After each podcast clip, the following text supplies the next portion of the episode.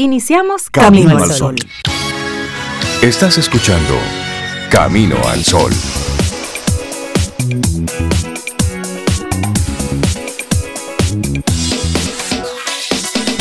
Buenos días, Cintia Ortiz. ¿Cómo estás? ¿Cómo va la vida? Pues la vida va, va bien. Va bien y lo que no lo vamos arreando, como a las reces. Buenos días, Rey. Buenos días, Sobe, Laura. Y buenos días a ti, Camino al Sol oyente. Bienvenido a este Camino al Sol de hoy, martes 4 de octubre. Rey y yo no podíamos creerlo, la fecha. 4 de octubre estuvo ya. rápido, estuvo rápido. Pero es, pero es. Por eso es que el tiempo hay que aprovecharlo, Rey. Sí, lo importante es cómo vamos asumiendo estos, estos tiempos que van avanzando. ¿Qué tan rápido? ¿Qué estás haciendo tú con ese tiempo que va pasando? Esa es la pregunta.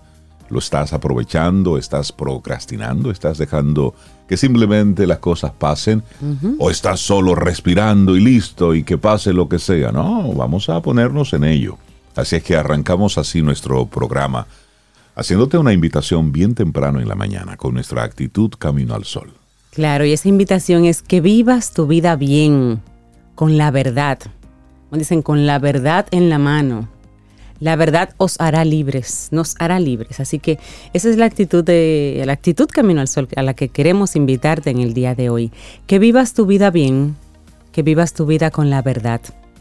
Que al final cuando te acuestes en tu cama, cuando estés solo en esa conferencia, tú y tu almohada, pues la verdad te mantenga en paz y tengas noches de paz. Y eso solo lo sabrás tú. Si vives tu vida bien en base a la verdad. Eso solamente se queda en tu conciencia. A veces es difícil porque a veces decir la verdad es crearte un problema, una situación, pero la verdad siempre prevalece. Y entonces es mejor temprano que después. Es que ella sale solita. Sale sola en cualquier momento sola. y además ahí se ve la buena intención cuando dentro de una verdad incómoda tú la pones por delante, pues se ve la intención y eso también cuenta. Y además se solucionan más rápido los problemas. También. Es así. Bueno, hoy es el Día Mundial de los Animales. Es una celebración de todos los que se preocupan por los animales, especialmente para llamar la atención sobre las especies que están en peligro de extinción. Se celebra entonces el Día de San Francisco de Asís, que es el santo patrono de los animales. Y hay hacer un llamado especial y, en mi caso muy personal para, para sensibilizar un poquito sobre los animales en la calle. Que, que como otros países hagamos esas, esos operativos de, de cuidar un poquito más los animales en la calle, de llevarlos a refugios o darles refugio, que eliminemos un poco ese tema de la venta de animales. Yo estoy de acuerdo con vender cosas para los animales, su alimento, hasta juguetes, Rey, no hay ningún problema. Pero los animales como tal, no. Eso, es, eso, no es, eso no es trata de personas porque no son personas, pero eso es trata. Trata de animales y las condiciones en las que viven muchas veces esos animalitos. Hablamos de perros, los gatos, los, los hámsters, las aves encerradas a veces que no pueden ni, ni- ni abrir sus alas, cuando se supone que deberían estar libres y punto. Entonces, que seamos un poquito más conscientes en el Día de los Animales en general. Claro, y tú estás hablando específicamente de los animales domésticos. Domésticos. Pero este Día de los Animales lo que busca es crear un poco de, de sensibilidad general, general. con el tema de, de los animales. Y se eligió este día en particular, como ya decía, porque coincide con el Día de San Francisco de Asís, que fue en el año 1980, cuando el Papa Juan Pablo II declaró a San Francisco de Asís como el patrono de los animales, una acción que popularizó la celebración entonces de este día porque cada año millones de católicos se congregan junto con sus mascotas en las iglesias para que éstas reciban la bendición de las mascotas. Qué bonito. Eso no pasa aquí. Aquí sabes que en no- Japón hay aquí parques? yo no he visto eso. Aquí no lo he visto. Tú sabes que en Japón se utilizan las aves mucho como mascotas. Más que perros y gatos se utilizan mucho Sí. las aves. Y ellos utilizan el sistema de, de tener parques para que las aves, el ave tuya el ave mía, se encuentren y ahí pues tengan un poquito de, Sí, de tú libertad llevas- y, tú llevas en sus tu- jaulitas, Tú claro. llevas tu jaula, yo llevo la mía y ponemos las dos jaulas una al lado de la otra. En libertad no, pero están una al lado de la otra.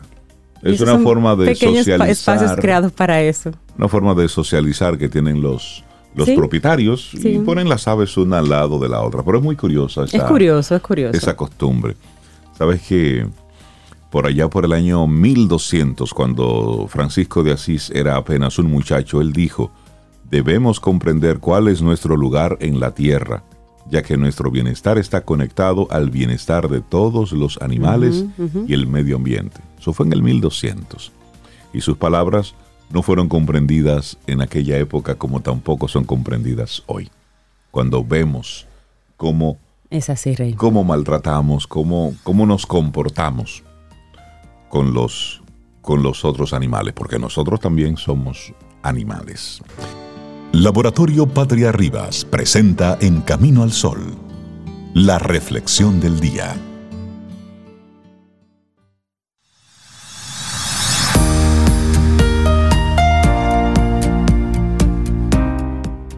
Y esta siguiente frase me encanta. Es de Antonio Machado. Dice, la verdad es lo que es y sigue siendo la verdad aunque se piense al revés. Y está comprobado, la ciencia lo dijo, una mentira lleva a otra mentira. Entonces por ahí va nuestra reflexión en esta mañana. Claro, y te hacemos una pregunta. ¿Puede una mentira piadosa llevarnos por el camino de un engaño mayor? Una vez que hemos contado una mentira, ¿qué podemos hacer para no seguir mintiendo? ¿Por qué a veces nos da la sensación de que no nos queda otra opción que mentir? Tres preguntas importantes. Vamos a hablar sobre eso. Claro, la sabiduría popular nos lo lleva diciendo por décadas una mentira lleva a otra, como si de una bola de nieve se tratara. Cuando una persona miente, casi irremediablemente se ve arrastrada a seguir mintiendo, para hacer de su discurso un relato más creíble. Estas ideas comunes, tan valiosas, se basan en observaciones que hacemos de nuestro entorno y que transmitimos de unos a otros, pero además son fuente de inspiración para expertos que desean ahondar en la psicología humana. En este caso vamos a hablar del conocimiento que la ciencia nos ha estado brindando acerca de la mentira y de cómo ésta se convierte entonces en un ciclo sin fin. Así es. Nos guste o no, mentir o engañar forma parte de nuestra naturaleza. ¿Cómo así? Sí, piense, usted ha dicho su mentirita, todos hemos dicho nuestra mentirita. De hecho, otros animales como los, los chimpancés o el pez globo rey, incluso algunas plantas, son capaces de manipular lo que otros perciben para hacerles creer algo a su antojo. Y es que los seres vivos hemos tenido que desarrollar esta capacidad para sobrevivir. En nuestro caso, el de los seres humanos, sabemos que mentir es una habilidad que evoluciona a lo largo del desarrollo de una persona, como ocurre con la marcha o el lenguaje.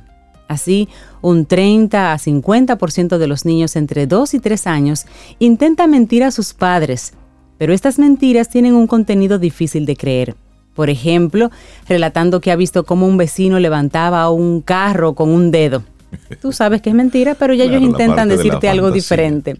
Alrededor de los cuatro años y gracias al desarrollo de la teoría de la mente, que así se llama, un 80% de infantes son capaces de mentir y lo hacen con regularidad, pues saben que las otras personas pueden tener sus propios pensamientos y no tienen por qué coincidir con los propios. No obstante, en muchas ocasiones, estas mentiras en realidad confunden la fantasía con la realidad.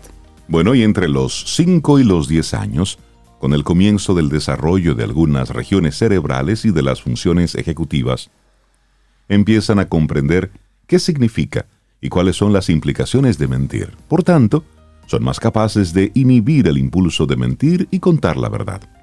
Finalmente, a los 11 años, los niños ya saben distinguir entre verdades y mentiras. Pero, ¿por qué mentimos?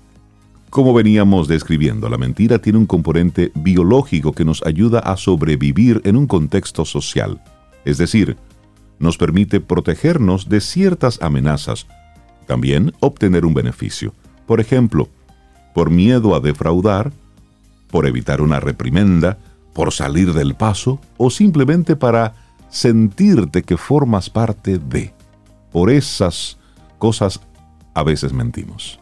Por ello, una mentira es, especialmente para los más pequeños, una oportunidad para aprender a predecir el comportamiento, las actitudes, los límites y las creencias de los demás. En este sentido, la mentira también tiene un componente de entrenamiento. Cuando una persona miente, se produce un aumento de la actividad de la corteza frontal, temporal y en el sistema límbico, concretamente en la amígdala. La amígdala. Este incremento proporciona un gran estímulo cerebral que fomenta las conexiones neuronales, haciendo que las asociaciones entre recuerdos e ideas se produzcan cada vez de manera más fácil y más rápida. Por tanto, cuanto más se miente, más fácil es. Mm, bueno, Hoy día podemos responder a esta pregunta gracias a que un grupo de investigadores del University College London se planteó también esta cuestión, de manera más específica. Querían explorar si una mentira lleva a otra.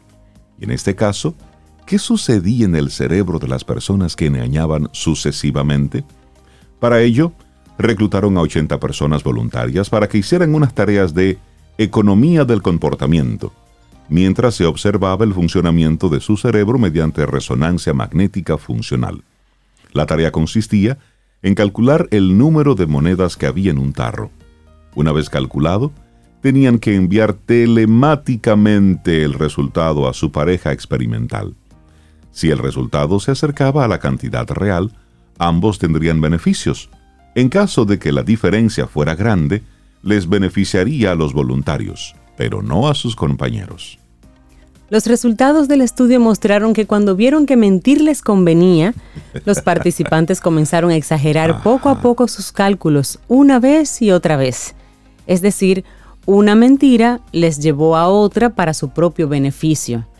A nivel cerebral, encontraron una reacción normal en la amígdala, la cual se activaba fuertemente tras mentir las primeras veces, sin embargo, a lo largo de la tarea y conforme aumentaba la magnitud y la frecuencia de las mentiras, la activación de esta región emocional se hacía menos intensa. Estaban como más acostumbraditos. Pero, ¿qué quiere decir todo esto? Bueno, los expertos interpretaron estos hallazgos como una desensibilización ante la mentira. Esa activación más intensa tenía lugar en la amígdala y ponía de manifiesto los sentimientos negativos que nos provoca mentir y es que investigaciones previas concluyeron que la amígdala sería la estructura encargada de limitar el alcance hasta el cual estamos preparados para mentir, como si fuera nuestro pepito grillo interior.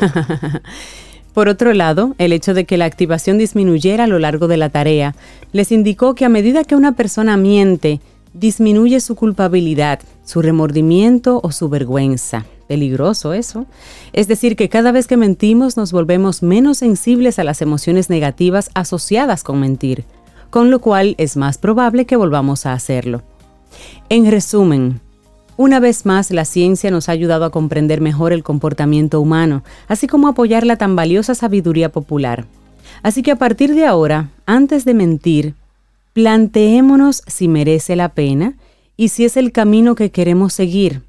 Quizás una mentira piadosa podría desencadenar una trista de engaños del que después difícilmente podríamos salir airosos. Y eso lo dice la ciencia. Comprobado por la ciencia, una mentira lleva a la otra. Escrito por la psicóloga María Vélez y lo compartimos aquí hoy en Camino al Sol. Laboratorio Patria Rivas presentó En Camino al Sol la reflexión del día. Ten un buen día, un buen despertar. Hola. Esto es Camino al Sol. Camino al Sol.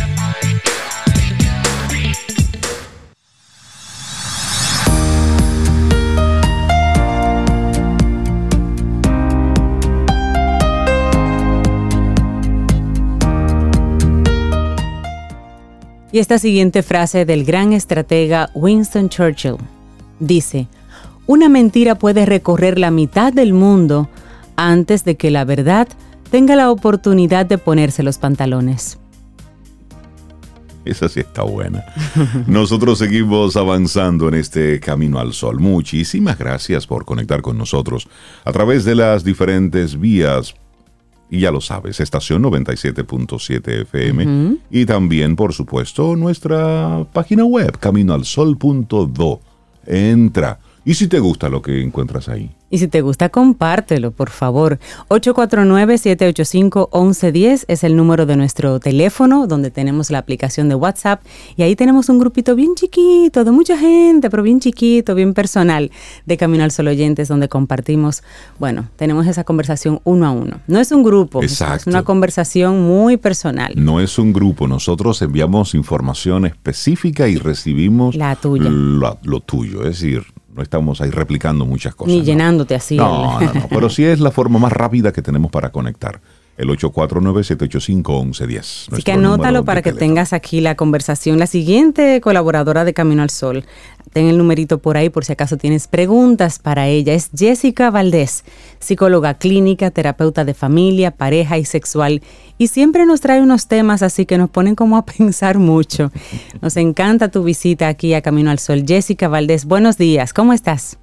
Buenos días, muy bien, ¿y ustedes? Muy bien. Estamos bien, Jessica. Y hoy nos traes una pregunta. ¿Separarse antes de decidir divorciarse tiene sentido? Explícame esto, Jessica. Hablemos. Yo no sé si alguna vez ustedes han escuchado personas que están queriendo separarse de su pareja y te dicen, no estoy claro o clara si me quiero divorciar, pero me gustaría ver si intentamos un proceso de separación y te dice, pero es que el otro miembro no cree en eso. Dice que para separarnos mejor divorciarnos.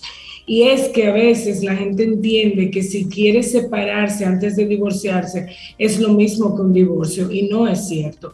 Muchas veces la separación puede ser útil cuando tú estás confundido, cuando tú no tienes claro si quiere dar ese paso legal, pero hay un miembro siempre de la pareja a veces que se niega a dar el paso de la separación. Pero ¿qué sucede con la separación? Que si la separación no tiene acuerdos claros y un propósito claro, entonces generalmente no es útil y no funciona. Para que una separación de pareja pueda tener frutos, pueda servir, la pareja tiene que tener claro el acuerdo de cómo va a ser esa separación. Y esa separación lo que va a ayudar es a definir si formalmente damos el paso al, al divorcio o si vamos a intentar el, el, matrimonio. Entonces, esa es la diferencia. Entonces, ¿qué yo quiero decir hoy? Que hay muchas personas que me dicen, es que no me funciona la separación. Entonces, yo te quiero decir hoy algunas cositas elementales que tiene que haber en un proceso si tú estás sopesando o sopesas entrar en una separación. Lo primero es que la separación tiene que tener un para qué. ¿Para qué están decidiendo darse ese tiempo? ¿Qué buscan conseguir con eso? Fíjense que pregunto para qué, no pregunto por qué. ¿Por qué me quiero separar? Ah, porque no la aguanto, no la aguanto, porque esto no es vida, no. ¿Para qué me quiero separar? Para saber si lo amo, la amo, para saber si en ella vivo mejor, para saber si prefiero esta vida. Es decir, es para qué tú estás haciendo eso Obviamente, todas estas preguntas que estoy aportando es un diálogo en pareja, no es cada quien por su lado. ¿Para qué están tomando esa decisión? ¿Qué pasos deben dar para que ese propósito se cumpla? Muy importante, ¿de qué tiempo estamos hablando? Eso no es separarnos y vamos, no, no, no. Antes de salir por la puerta, esta separación que implica un mes, tres meses, seis meses. ¿Quién define ese tiempo? Eso lo define la pareja, eso no lo define nadie. Cada quien sabe lo que puede tolerar o no tolerar o está dispuesto a esperar a que otro se aclare o defina lo que quiere, porque también es importante. En una separación como en un divorcio, no son dos los que se quieren divorciar ni se quieren separar. Generalmente es uno de, de dos que quiere. Entonces, a veces yo también digo a quien nos esté escuchando, puede que tú no quieras divorciarte y tú tampoco quieras separarte, pero si tú no te quieres divorciar y el otro miembro te está planteando la separación, no te niegues, porque quizás en esa separación es otra oportunidad que se le está dando a la relación. A veces, por no querer tolerar la separación, hay personas que dicen, tú sabes que pues prefiero divorciarme. Entonces es importante como que estar abierto a eso. También saber qué les está permitido en ese tiempo de separación. Mm, importante. No necesariamente porque nos estemos separando, yo tengo derecho a salir con... Y licencias por ahí. Exactamente, como que no es que tú eres libre. Gracias, Cintia, por eso también que tú decís de las licencias. Separación de libertad, separación, el compromiso existe todavía en la relación. Lo que nos estamos dando es un tiempo a distancia, el uno del otro, para saber si yo quiero estar contigo o no, si yo quiero hacer una vida o no. Cuando uno se separa, generalmente, ¿qué eso implica? No podemos hablar por teléfono diario Tú no puedes ir a visitar, estoy hablando en el caso que fuera yo como mujer, quizás yo decido que yo me quedo en la casa, tú no puedes entrar y abrir la puerta de la casa como tú quieras, tú tienes que llamar para avisar cuándo vas a ir, podemos hablar pero exclusivamente de los niños, y hay hijos, tú no me preguntas, por ejemplo, ¿dónde tú llegaste? ¿A qué hora llegaste ese día? Esos son términos. sí, porque llega un momento donde quieres lo mejor de los dos mundos. Y aplica para lado y lado. Estamos hablando con Jessica Valdés, psicóloga clínica, terapeuta de familia. Hoy el tema, ¿separarse antes de decidir divorciarse tiene sentido? Jessica, hablabas sobre los hijos. ¿Qué tan importante es tener las reglas claras? Precisamente cuando esa separación tiene un impacto en otros. Hablamos de los hijos, pero también los familiares que están en torno a la familia, en torno a la pareja. De hecho, eso es otra de las cosas que tienen que determinar en un proceso de separación. ¿Qué le van a decir a los hijos? Si le van a informar a los amigos y familiares que se están separando, porque tú puedes entrar en una separación y tú no decíselo a tus amigos. Eh, fulano, ¿por qué no vino? Ah, no, es que él estaba trabajando. Si tú no quieres, si la pareja no quiere que se haga público, eso es un acuerdo que pueden hacer. Ahora los hijos, sí hay que hablarles claro. ¿Por qué? Porque un hijo ve está observando que mi papá o mi mamá se va de la casa, no duerme aquí. Y yo siempre digo que a un hijo lo que le hace que el proceso sea más complejo es cuando tú no me explicas y cuando un niño o incluso adolescente no entiende el ser humano, uno se crea una historia y esa historia siempre es más difícil y más complicada que la real. Entonces, para que un hijo no se llene de ansiedad, tú tienes que decirle lo que está pasando y la verdad no hace daño. ¿Qué es decir la verdad? Mamá y papá en este momento no se están entendiendo, mamá y papá se necesitan dar un tiempo papá va a estar ahí para ti, mamá va a estar para ahí, eh, lo único que solo va a dormir aquí, pero te va a buscar al colegio, va a venir a comer, lo que fuera. Los niños preguntan, ¿qué significa eso? ¿Que se van a divorciar? No, no necesariamente. No estamos dando un tiempo para ver, pero es muy importante en esos acuerdos qué se les va a decir a los hijos, qué se le va a decir a los amigos, qué se le va a decir a la familia también estar claros los dos de la diferencia entre separarse y divorciarse, porque repito, en la separación hay un compromiso que aún yo tengo contigo, en el divorcio no hay compromiso. ¿Qué tiene de bueno la separación? Que todavía no se ha firmado nada legalmente. Entonces estamos a tiempo. Hay muchas personas, y ustedes han conocido esas historias, que se apresuran y se divorcian y después vuelven de nuevo. Sí, y, vuelven y se casan. Y se casan casos. y se recasan. Exactamente, entonces como darte ese tiempo de ver realmente si tú quieres, generalmente cuando alguien se quiere divorciar, siempre te dice, y si yo elijo mal, y si decido mal, y si después me arrepiento, y si después me hace falta, entonces este espacio que ustedes se van a dar como pareja les va a ayudar, pero repito, si estas preguntas básicas ustedes no se las hacen, no se ponen de acuerdo, la separación no va a tener éxito. ¿Por qué? Porque hablemos claro, hay gente que se separa y en medio de la separación tiene relaciones sexuales. Hay gente que se separa y hay un cumpleaños y se aparecen juntos. Y yo le digo en terapia, ustedes no están separados. O sea, hay como gente que te dice que están separados, pero no hemos dejado de vernos, citarnos desde el día uno. Eso no es separación y tampoco aporta, porque entonces no es lo mismo que yo tengo un mes sin contacto contigo a yo tener un mes viviendo en la casa, pero en contacto contigo siempre. En aras de buscar los elementos positivos de todo esto, Jessica, ¿cuáles son esos elementos que benefician a una pareja que decide darse un espacio, un tiempo? ¿Nos estamos dando tiempo para qué? Se están dando tiempo y para qué sirve. Muchas veces he visto, sirve para que cada quien se encuentre consigo mismo, vea qué quiere, que lo tienen satisfecho en este matrimonio. Hay personas que en medio de una separación deciden inclusive hacer terapia de pareja. Hay personas que separadas deciden hacer terapia individual para llegar a descubrir si esto es algo mío que yo estoy llevando a la pareja o realmente mi relación que ya no me llena. Sirve para que la persona se pueda dar permisos a hacer cosas que en pareja no puede hacer. Si mi pareja es muy celosa y no me deja salir con mis amigas y es una de las cosas que está causando una separación, yo aprovecho estos espacios para salir más, para ver qué tanto yo necesito esto. Lo mismo pasa con los hombres. Es decir, es un espacio para yo encontrarme conmigo y en esa claridad decidir y llevar una vida. Si yo no tuviera pareja en esa casa, en ese día a día, ese varón también en ese día a día, mi casa, me levanto, ¿cómo es esa vida? A ver si esa vida de soltero, sin esa compañía, yo la disfruto más o la disfruto menos. ¿Qué pasa?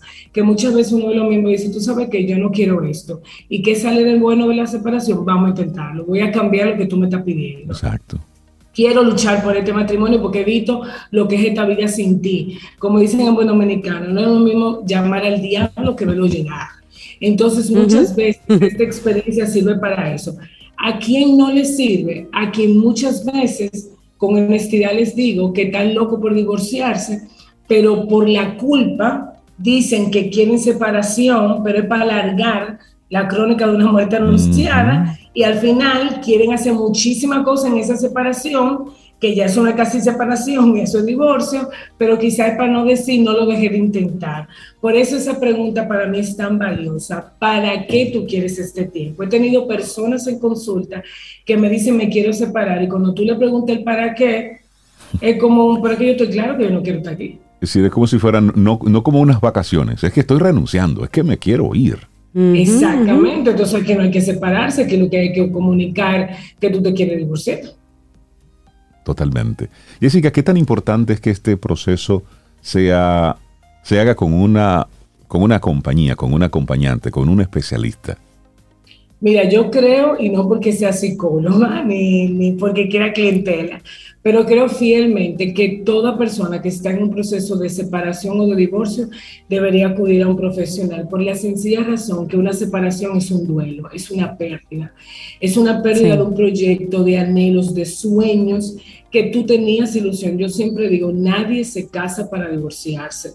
Hay muchas ilusiones puestas. Cuando hay hijos, ni siquiera ahí voy a entrar para decirle todo lo que implica para un papá. Por supuesto y una mamá, el de ese concepto que no es real, pero uno lo dice mucho, yo no quiero destruir a mi familia, yo no quiero hacer daño, fulano me quiero, me quiere. Entonces, en ese proceso hay mucha culpa, hay mucha tristeza, hay mucha incomprensión con uno mismo, que a veces uno se pregunta, ¿y qué es lo que me pasa? ¿Qué cambió en mí? Entonces, para que ese proceso sea menos duro, menos difícil de transitar, es muy valioso ir acompañado de alguien que te ayuda a ver y a conocer lo que tú estás sintiendo. Y muy importante, en un proceso de separación y de divorcio, el terapeuta donde más ayuda es a poder ayudar a comunicarse porque tengo tantas emociones, a veces estoy muy herido o herida de cosas que han pasado en estos años, que lo que voto es fuego, veneno por la boca, aunque quiero paz no saben negociar. Entonces, todo eso ayuda a un terapeuta, ayuda a saber cómo se lo vamos a decir a los hijos las reacciones que los hijos tienen después de la comunicación. O sea que de verdad lo que para mí hace menos traumático este proceso es cuando está acompañado de un profesional. ¿Y habría, Jessica, alguna especie de reflexión, checklist personal que debería hacer una persona, valga la redundancia, antes de comunicarle a la pareja que se quiere separar? O sea, ¿Hay algo en mí que yo debo pensar y aclarar antes de comunicar la idea a, mi pareja, por ejemplo? De me quiero separar. ¿Qué me digo yo? ¿Qué pienso yo? ¿Qué veo? que me hace entender que yo necesito esa separación antes de comunicarla. Porque hay personas que simplemente sin filtro lo dicen y después dicen, mira, no, no, yo lo pensé mejor, no, no es separar, no, es que, es que yo necesito... Necesito una semana. ¿Qué tú debes pensar y aclarar antes de poner la palabra separación en la mesa?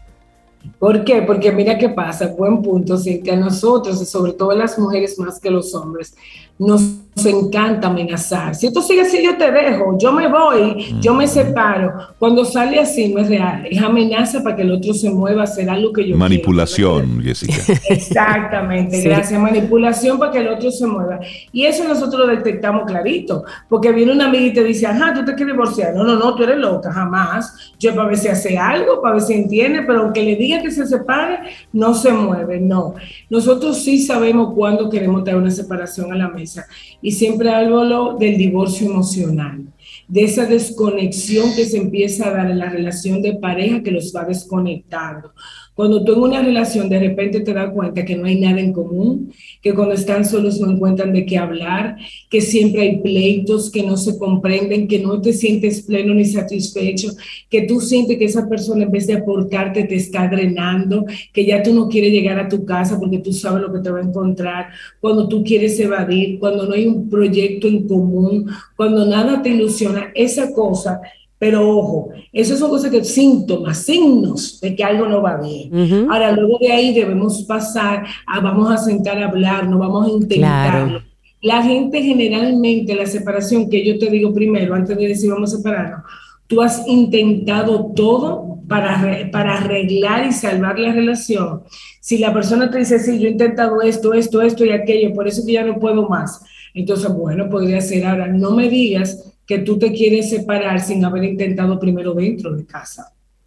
Porque muchas veces hay personas que nos están escuchando y están diciendo, pero es que yo no me quiero separar porque si yo me separo yo siento que va a ser peor, yo quiero tirar el pleito adentro, es una expresión que nos dice sí, Sí, sí. Y claro que sí, yo te digo, bueno, pues válido, háganlo desde dentro, pero si te vas a quedar dentro, háganlo de verdad, hagan cosas que realmente vayan a demostrar que quieren salvar esa relación, porque muchas veces lo que no nos queremos salir de la casa porque me temo que si salgo no entro. Entonces, ¿qué te va a ayudar a aclarar si tú quieres separarte o no? Si realmente tú has intentado todo por arreglarlo junto con tu pareja de lo que no te está llenando y tú no ves arreglo. Pero si tú no lo has intentado todo y tú no le has buscado la vuelta a todo, entonces yo te invito primero a hacer eso y luego considerar separarse.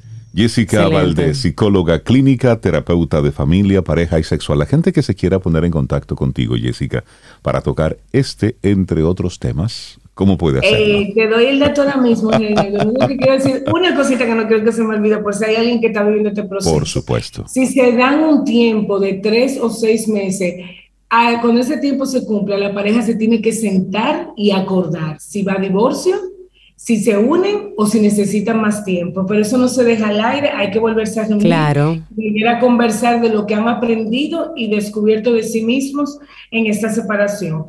Me pueden contactar en el 829-850-1812 o en las redes sociales Jessica Valdés M.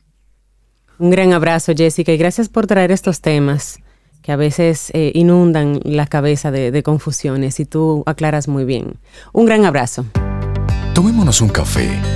Disfrutemos nuestra mañana con Rey, Cintia, Soveida, en camino al sol.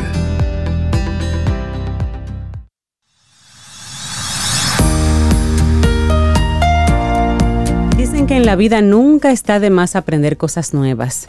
De la mano de nuestros buenos amigos de Seguro Sura República Dominicana, tenemos este maravilloso segmento en el que aprendemos todos los días y en cada segmento. Se llama Quien Pregunta Aprende con Escuela Sura. Y ahí tratamos temas como seguros, riesgos, tendencias generales, para seguirnos educando de la mano de expertos. Sintoniza la próxima semana y prepárate para seguir cultivando conocimientos gracias a Seguro Sura República Dominicana. El segmento es Quien Pregunta Aprende con Escuela Sura. Y seguimos avanzando en este camino al sol. Muchísimas gracias por conectar con nosotros y darle entonces los buenos días, la bienvenida a nuestra queridísima doctora Maritza Arbaje. Doctora, buen día. ¿Cómo está usted? Muy excelente día. Yo estoy súper bien. Hoy estoy más feliz que nunca. La carita de la doctora, si se la vieran, sí, de verdad. Suave, estoy en calma. Hay coherencia entre su, carita y su voz y su, y su expresión. Buenos días, doctora. Nos encanta el tema que nos trae el día de hoy. Mis amigos, mis medicinas. Sí, me encanta porque la, el almacén más grande que yo tengo, entre otros, se llama Camino al Sol. Ajá. Aquí yo me nutro desde que es parte, me emociono. ¿Y ahora qué digo? Bueno, y me puse a reflexionar algo que quiero decir. Y de repente recibo eh, un informe de la Universidad de Harvard que dice que los estudios recientes confirman que dependiendo de quién está en el, entorno de la persona enferma sana, yo dije, Reinaldo, pero nosotros hace tiempo que pasamos por ahí. Harvard, ¿qué pasó? ¿Qué Hace pasó? rato. Entonces la universidad de parte atrás de nosotros nos tiene validez.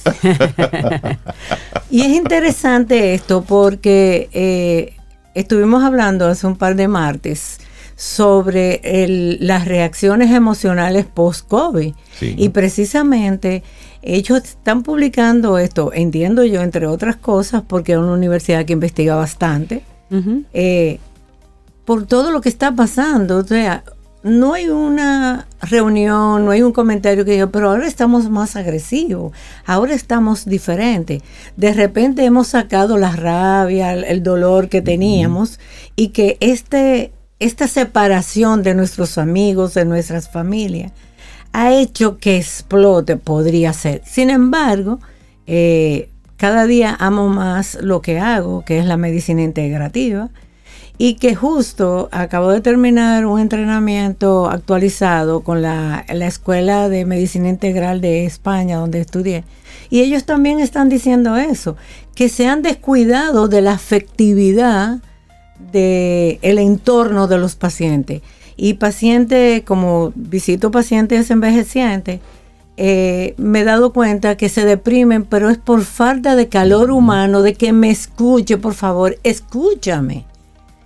No me siento bien porque hoy no soy nadie, entre comillas, pero tengo un emporio detrás de mí. Y allí sí yo valía y hoy estoy sentado en una silla y no valgo. Y eso fue uno de los temas que mayor frustración causó en la época de la pandemia. Exacto. Es decir, ese aislamiento, ese envejeciente que lo sacaban de su entorno familiar y estaba solo en una sala de cuidados intensivos. Sabemos, por supuesto, el momento en que la humanidad estaba viviendo, pero escuché a varios médicos, a varios doctores decir que precisamente una de las cosas que no ayudaba en todo el proceso era cómo emocionalmente la gente estaba muy afectada porque se sentía solo, abandonado, desconcertado y también por otro lado la familia. Es decir, no te puedo ver, no sé cómo estás. Por ejemplo, lo que se vivió aquí en, en los hospitales, que la gente Exacto, amanecía sí. afuera de los hospitales y en la mañana era que recibía cada día algún tipo de informe. Por eso yo insisto, mira, por más criminal que sea una persona, por más odio que tenga una persona, oye, hay un puntico que se llama el amor. Claro. Porque fíjate que eh, inclusive se han hecho muchos estudios de cuando la mujer pare por cesárea y el niño no se lo acercan. O cuando la mujer pare normal y el niño se lo quitan. Entonces es desde ahí comienza el vacío emocional. Cuando yo estaba conectado, no solamente con, con el cordón umbilical, también se habla del, del hilo de plata, que es la conexión espiritual. Entonces, si ya hemos pasado por eso, si ya hemos tenido un, un pasado con ciertos vacíos, ¿por qué yo no me preparo para envejecer? Porque estamos hablando de la pensión, del seguro social, pero mi estado emocional, ¿quién lo está chequeando? Entonces, con estos estudios, pues me siento más agradecida de la vida por las experiencias, por la compañía de ustedes y de tantas personas que, que sí nos amamos con, con toda la gratitud del mundo, que no estamos pendientes si tenemos o dejamos de tener. Y eso es lo que sana, el que tú me escuches. Y como yo le decía a alguien ayer que estuve en el cementerio que una amiga partió, yo simplemente abrazaba a la familia. ¿Por qué ponerse a dar detalles? ¿Qué pasó? ¿Y cómo no me avisé? No, no, no. El momento de quietud, donde la conexión ocurre. Entonces, si somos energía, si somos personas íntegras, porque no nos educaron en una loma, nos inte- in- integramos a las personas, ¿por qué nosotros no nos detenemos, dejamos de hablar tantas cosas que no nos alimentan? Y aquí, una de las cosas que, y voy a hacer un paréntesis, una de las cosas que más me agrada de este espacio es que ustedes dan la noticia y la dan tan suave que uno no le no siente la connotación de la agresión, de la sangre, del- de lo amarillo. Entonces, ¿qué pasa? Podemos, porque tenemos temas, todos tenemos temas. Por supuesto. Pero ¿cómo lo manejamos? Y hablamos siempre la queja. Y no solamente es la afectividad de mi yo. ¿A dónde está mi amor propio? Que mami no me lo enseñó, que mi papá tampoco, pero yo puedo.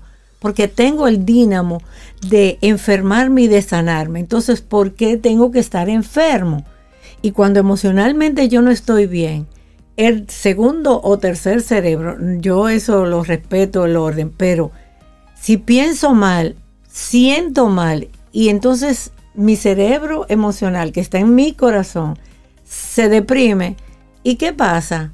Que mis intestinos se enferman. Y ahora lo que está de moda, queridos, es la, la microbiota en español y muy llanamente ¿Qué tenemos a nivel de los intestinos y que estamos expulsando a nivel de las S. ¿Por qué? Porque ya hay estudios muy serios que dicen que como están las condiciones digestivas, hasta Alzheimer puedo desarrollar. Entonces fíjense que cuál es el cerebro más importante en este momento. Ninguno la conexión. Hablamos de que debemos de llevar una dieta equilibrada. ¿Qué es dieta equilibrada? Es mente, corazón, intestino. ¿Listo? Entonces, como hablábamos el otro día, hay demasiada información. Y yo quiero aprovechar este momento para decir que yo siento, que yo pienso y qué le está pasando a mis intestinos. Es una tarea muy sencilla, pero no podemos detenernos porque tenemos que llegar al trabajo, porque fulana compró un carro y yo quiero un carro, porque yo no tengo la cartera de prensejita. No, no, pero sí propongo que usted se sienta bien con lo que ingiere, con lo que piensa y con lo que sienta. Y como decía la amiga anterior, ¿por qué estoy rompiendo esta relación? La relación peor que estamos perdiendo y que la hemos descuidado es con yo mismo. Entonces, ¿por qué estamos rompiendo nuestro amor propio. Que no me lo enseñaron, ya pasó. Exacto. Perdón, el pasado no existe y el futuro tampoco. Solo tenemos presente. Entonces yo como, como persona integrativa, que no cambio lo emocional por lo digestivo, yo le propongo que pensemos que tenemos la capacidad de crear la pre eh, la pre-enfermedad o prevenir la enfermedad si hay una bendición, entre otras cosas, de nuestro querido y amado país, es que tenemos fruto 24/7. Es cierto. Y tenemos sol. Y tenemos sol el año entero. Entonces, ¿por qué no nos detenemos? A ver, si nosotros queremos un buen intestino, una buena microbiota, porque ahora le cambiaron el nombre, ahora no es bacteria intestinal. Es microbiota. Sí, para cobrarte más. Okay. ¿Te parece muy pero, y se oye más romántico, pero estamos hablando de lo mismo. Pero bueno, hay que ponerle unos tonitos así como seductores para cobrarte más. Mi propuesta es, y quizás a, algunas personas le, le va a llamar la atención, pero no pasa nada. Cuando usted se levante, no se lave los dientes antes de tomar agua. Después que usted se desayuna, es lo ideal que usted se cepille los dientes. Doy para atrás. Cuando dormimos, nuestra microbiota sube al torrente eh, digestivo y sanguíneo y sube y dentro de nuestra boca están las bacterias haciendo su equilibrio, subir y bajar. Si nosotros nos cepillamos los dientes, y no sé por qué la gente se limpia la lengua, eso está contraindicado por lo menos en la medicina integrativa. Porque ahí usted ve la lengua y hace el diagnóstico de lo que la persona tiene. Pero ya eso cierro el paréntesis.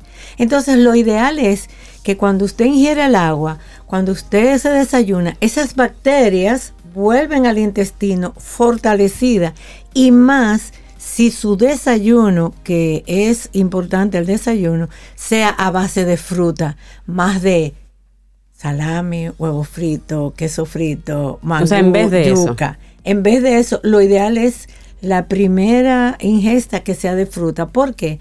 Porque las frutas van a enriquecer nuestro sistema digestivo. Después usted puede comer de todo y así nos podemos fortalecer mucho mejor que entendamos de una vez por todas que la salud es gratis porque está dentro de nosotros.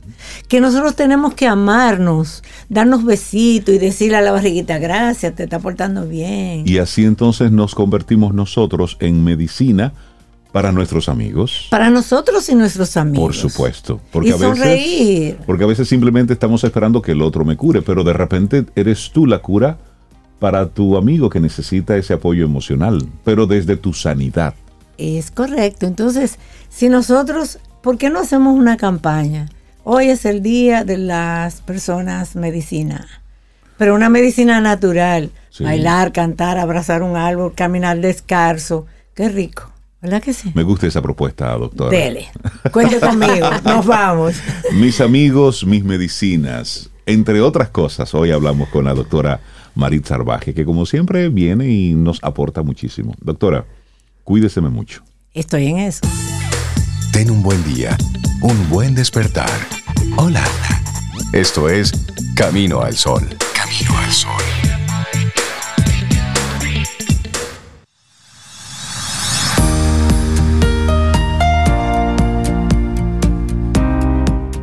Esta siguiente frase es más bien como un consejo de vida. Es de Mahatma Gandhi, pero muy vigente siempre. Siempre que tengas la verdad, debes darla con amor, o el mensaje y el mensajero serán rechazados. No se diga más. Seguimos avanzando, esto es Camino al Sol. Muchísimas gracias por conectar con nosotros a través de las diferentes vías y le mandamos un gran abrazo a los que nos están escuchando fuera de República Dominicana. Nosotros, como transmitimos el programa a través de caminoalsol.do, pues tenemos reportes desde donde nos están escuchando. Así es que le mandamos un gran abrazo a la gente que está conectada en este momento desde México, Argentina, Colombia, Nicaragua, Chile. Perú. Le mandamos un gran abrazo, Perú también. Así es que un gran abrazo por, por estar ahí presentes. Y nosotros estamos contentos porque tenemos una, vamos a tener ahora una conversación con una, con una mujer que queremos mucho, desde hace mucho tiempo.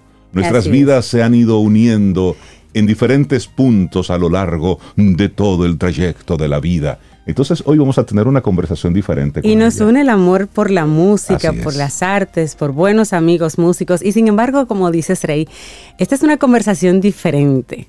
Rosa Amarela nos acompaña en el día de hoy. Ella es terapeuta holística y con ella vamos a hablar de un proyecto que tiene muy hermoso que se llama Armonízate Espíritu. Rosa, buenos días. ¿Cómo estás, amor? Buenos días, buenos días. Feliz de estar aquí y de, como dice Rick, seguir compartiendo este camino. Ha sido, no voy a decir largo porque el tiempo no existe, pero ha tenido muchas paradas y muy interesantes. Sí, hemos coincidido en varios Así puntos es, así en es. esta dinámica. Rosa, hablemos de Armonízate Espíritu. ¿Cómo llegas a esto?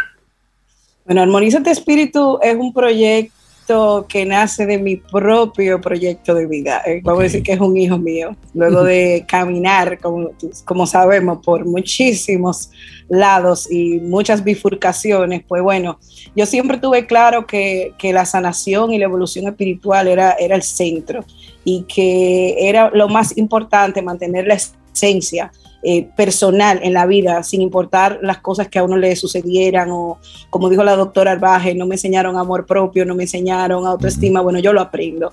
Y es ese asumir la responsabilidad que nosotros tenemos con nuestra vida.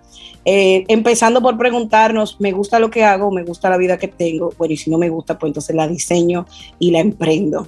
Entonces, bueno, luego de muchísimos años caminando en paralelo con lo que ya ustedes saben, que es el amor por la música, el- la, la producción de eventos y espectáculos, haber coincidido en la vida con miles de personas y entender que esas relaciones interpersonales eran lo más importante, eran un capital importante.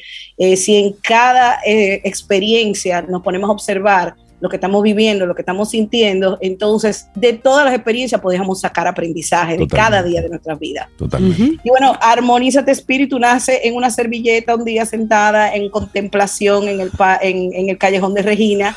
Y yo lo, sé- lo tengo guardada, lo escribí y yo dije, este va a ser el proyecto y se va a llamar así. Eh, claro, por mi conjunción con la música y esto de la armonía de la vida, pues bueno, me parecía como el nombre perfecto para yo poner todo, todo lo que yo había aprendido eh, en un solo lugar. Estamos hablando de que Armonízate Espíritu es un podcast para el alma. Bueno, el podcast es la última unidad de todo lo que De vengo desarrollando. buenísimo. Claro. eh, tú sabes que siempre he tenido mis dotes de comunicación y que me encanta, y tuve en radio un tiempo y me había desconectado, entonces, bueno, este es el mejor momento de eh, estas conversaciones, estas conversaciones profundas, eh, que en algún momento de mi vida era, fueron un defecto, tú eres muy profunda, me decían. Eh, resulta que hoy en día, y, es, y eso es uno de los aprendizajes, que todos esos defectos de carácter, como a veces nos dicen, son nuestras grandes virtudes, nuestros grandes dones, pues esas conversaciones profundas que siempre me caracterizaron y por las que me sacaron mucho los pies, resulta que es mi gran don de poder profundizar en nuestro interior y, con la música y, todos esos, eh, todas esas oportunidades que tenemos afuera de aprender lo que somos dentro. Entonces el podcast, bueno, me sale súper natural y es como esta misma conversación, eh, con reflexiones, con muchísimo amor, como la frase que acaba de decir Cintia, en todo lo que nosotros decimos, si le ponemos el amor, pues va a tener siempre una connotación positiva y vamos a ir sembrando semilla de amor por donde quiera que caminemos. Yo creo que esa es la impronta que queremos dejar en el universo, entendiendo que nosotros impactamos el campo cuántico con cada una de nuestras acciones. Totalmente. Tú eres muy profunda, Rosa. Mira, en este podcast me interesa mucho saber, tú tienes una conversación uno a uno con alguien, con invitados, tú haces una reflexión tú sola. ¿Cómo funciona el podcast? Y si ya está al aire, yo quiero saber si está disponible ya. Sí, está disponible con dos, ahora mismo tiene dos episodios, son cortos, eh, por eso son Regálate unos minutos para el alma. ya hay personas que los escuchan los lunes por la mañana cuando van de camino al trabajo y es una reflexión, es una conversación conmigo misma y con el interlocutor de reflexiones, herramientas, eh, algunos tips. Eh, bueno, y eso va a ir evolucionando porque obviamente le voy a meter una cancioncita. Ustedes saben que hace mucho yo quería hacer esa dinámica de analizar estas canciones, eh, tanto las canciones medicina como las canciones que hay muchísimas históricamente que tienen mensaje positivo y que nosotros a veces lo estamos en automático y no lo escuchamos. Entonces hay mucho material. En el podcast eh, la idea es tener también pequeñas, además de reflexiones, meditaciones, eh, me gusta mucho ir a lo práctico, o sea, yo creo mucho en la meditación activa y es que cada día nosotros tengamos acciones. Eh, más allá de las prácticas espirituales y religiosas que tengamos, que podamos accionar en el día a día, en la presencia constante, en la autoobservación, y ese es el llamado eh, de mi proyecto, o sea, armonizarnos, pero con acción, con acción diaria, con microacciones, con, con cosas prácticas eh, traerlo a la práctica, a, la hora de manejar, a la hora de, interactuar con gente en la calle, no solamente dejar la espiritualidad en ese plano etéreo por allá arriba, sino como que traerlo a la práctica. Eh, y entonces en el podcast estoy compartiendo ese tipo de tips y esos minutos que no nos damos porque no nos detenemos. Buenísimo. Entonces, Rosa Amarela, la gente que te quiera seguir el rastro, que quiera armonizarse contigo, armonizar ese espíritu. ¿Cómo encuentra tu podcast? Bueno, me pueden encontrar por varias vías. Hay una página que se llama armonizatespiritu.com.do, donde también hay un blog con textos, con escritos. Eh, pude combinar la espiritualidad con la poesía, lo cual me hace muy, feliz. Entonces estoy compartiendo textos. Eh, el podcast está eh, Armonizate Espíritu, el podcast para el alma, en casi toda la plataforma, en Google, en Spotify, Apple, eh, pueden buscarlo también a través de la página. Eh, y en mi Instagram yo estoy compartiendo también mucho contenido, live, eh, textos, Amarela Valerio. La idea también es unos talleres que estoy compartiendo sobre eso mismo, como accionar y partir desde el sueño. Muchas veces la gente me dice, mira, yo, es que yo ni sé lo que quiero. digo, bueno, vámonos, vámonos al sueño y desde el sueño vamos a trazar una ruta hacia el bienestar con mm. acciones y con prácticas que te, al final lo que te regalen sea bienestar, que eso es lo que todos queremos, una vida en, bienestar y en armonía. Definitivamente. Rosa Amarela, terapeuta holística, creadora de Armonízate Espíritu, y tenemos ahora ese, esa fresita que es el podcast para el alma. Buenísimo. Me qué bueno, qué bueno, Rosa. Sigue así de profunda, muy bien. y no dejes la música de lado. No, para nada. Porque eso realmente puede armonizarse muy bien. Que la música es lo que te da balance, lo que claro, nos da claro. ese otro Bueno, yo estoy compartiendo algunas cancioncitas ahí en mi Instagram, eh, componiendo canciones de conciencia y de amor. Eh, así que ahí también pueden encontrar un par de cancioncitas chéveres. Entonces, esa es porque la música no puede faltar. Esa es otra conversación. así es, así es. Esa es otra Buenísimo. Rosa Amarela, un gran abrazo. Cuídate mucho. Un abrazote, Rosa. Igual para ustedes.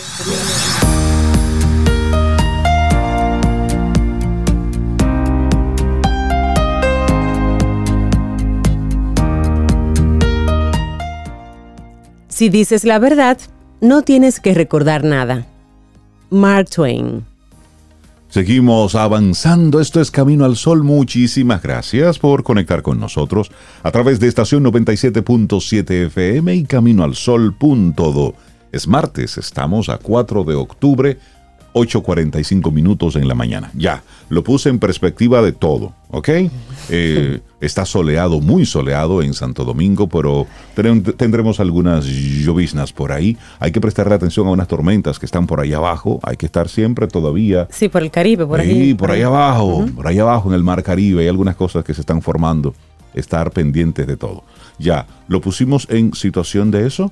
Sí. Eso es como una, como una dermatitis atópica en el mar. Algo así. se está armando ahí, más, o menos. Más, o, menos. sí. Pero entonces, para hablar de ese tema tan específico, ¿te parece si les saludamos a María Saldaña? y es miembro y cuidadora de la Fundación Dominicana Nueva Piel. Buenos días y bienvenida, María, a Camino al Sol. ¿Cómo estás? Muy buenos días, muchísimas gracias, todo bien, gracias a Dios. Muchísimas gracias por el espacio. Bienvenida María. Hablemos de la, de la dermatitis atópica. El mes de septiembre fue precisamente el, Día Mundial de la Dermatitis Atópica, se celebró en ese mes, y ustedes hablaban de que hay una especie de, estándar que quieren establecer en el tratamiento de esta, de esta, de esta condición, digamos, entre las personas. Hablemos un poquito de, de qué los mueve para venir a hablar del tema.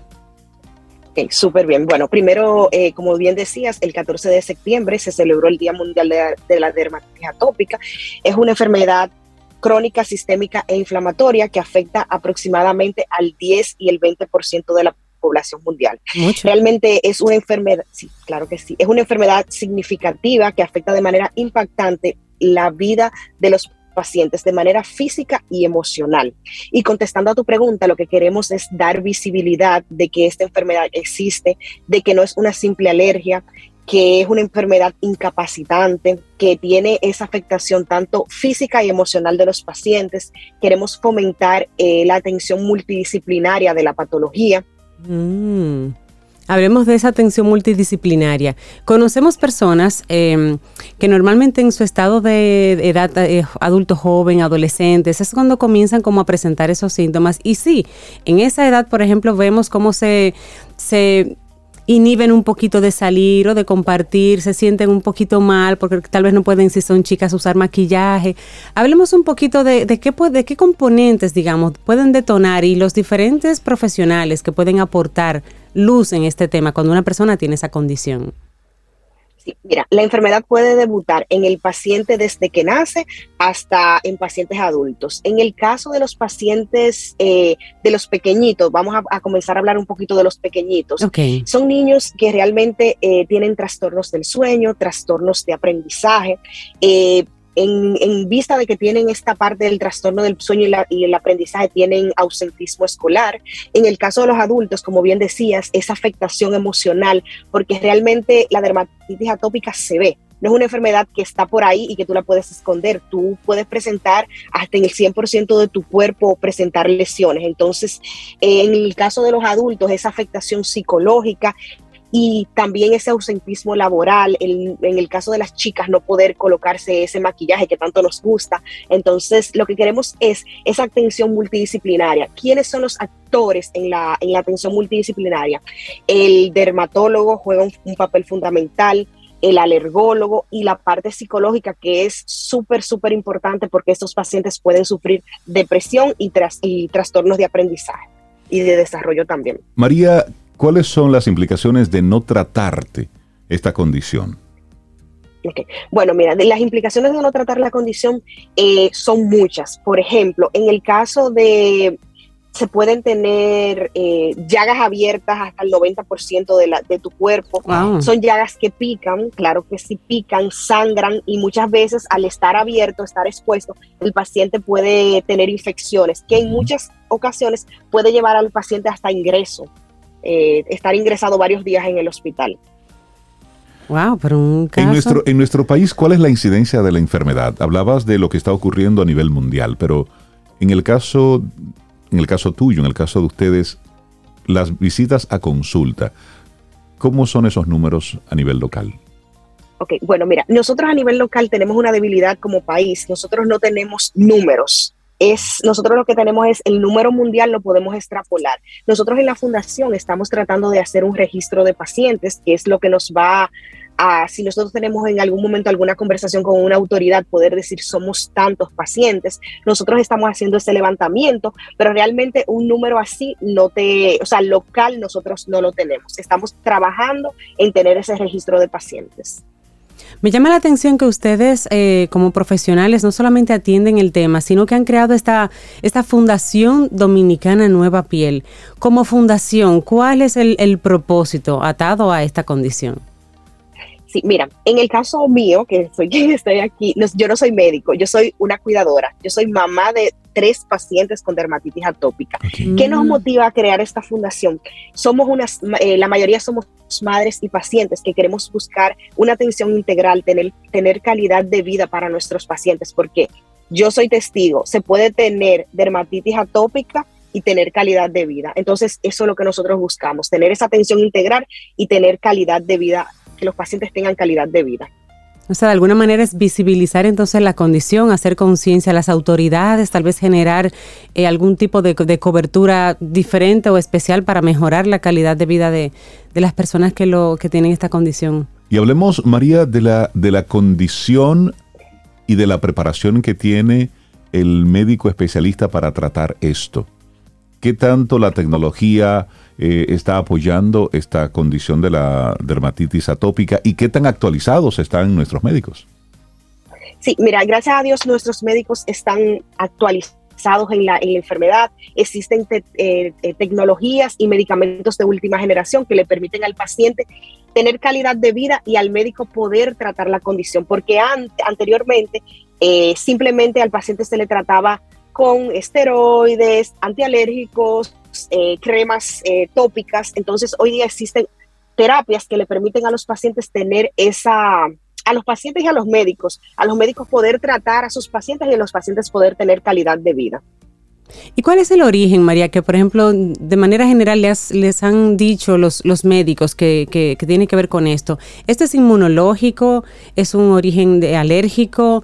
Eh, ¿Tiene que ver con alimentación o, estrés? Eh, ¿De qué se trata? Porque hay muchas edades involucradas. Y, por ejemplo, tú dirías, bueno, un niño pequeño no va a tener estrés, puede tener una alergia. Totalmente. Bueno, mira, es una, es una enfermedad sistémica inmunitaria y en el caso de los adultos se puede desatar por niveles de estrés también, en algunos, en, eh, cuando aparece en la, en la adultez.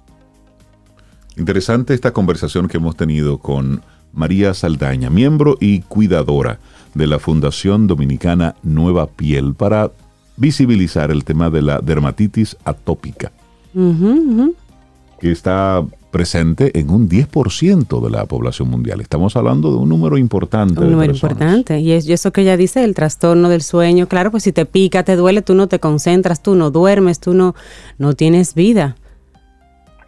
Sí, quisiera agregar también, eh, motivar a todos los oyentes que nos puedan seguir en las redes sociales a través de Instagram y Facebook, Fundación Nueva Piel, que si tienen esta condición se puedan acercar a nosotros para nosotros poder tener registro, servir de apoyo. El, el, el motivador y el origen de la fundación es poder servir como una red de apoyo para esos pacientes, esas madres que están pasando con sus hijos, que no tengan que pasar 5, 7, 8 años en conseguir un diagnóstico, sino que tengan un diagnóstico oportuno y lograr en, más adelante que los pacientes tengan acceso a terapias y calidad de vida. claro, recuérdanos la cuenta, María, de la fundación, la cuenta en Instagram y en cualquier otra red. Sí, en Instagram y Facebook Fundación Nueva Pela. Así nos pueden encontrar y los motiva a que puedan mandarnos un mensajito, eh, un mensajito directo, que nos comenten, que nosotros estamos ahí para ustedes. Muchísimas gracias. María Saldaña. bueno. Un abrazo y siempre bienvenida aquí a Camino al Sol. Muchísimas gracias a ustedes por el espacio. Buenos días. Un gran abrazo. Buen día. 849-785-1110. Ese es nuestro número de WhatsApp. Escríbenos. Camino al Sol.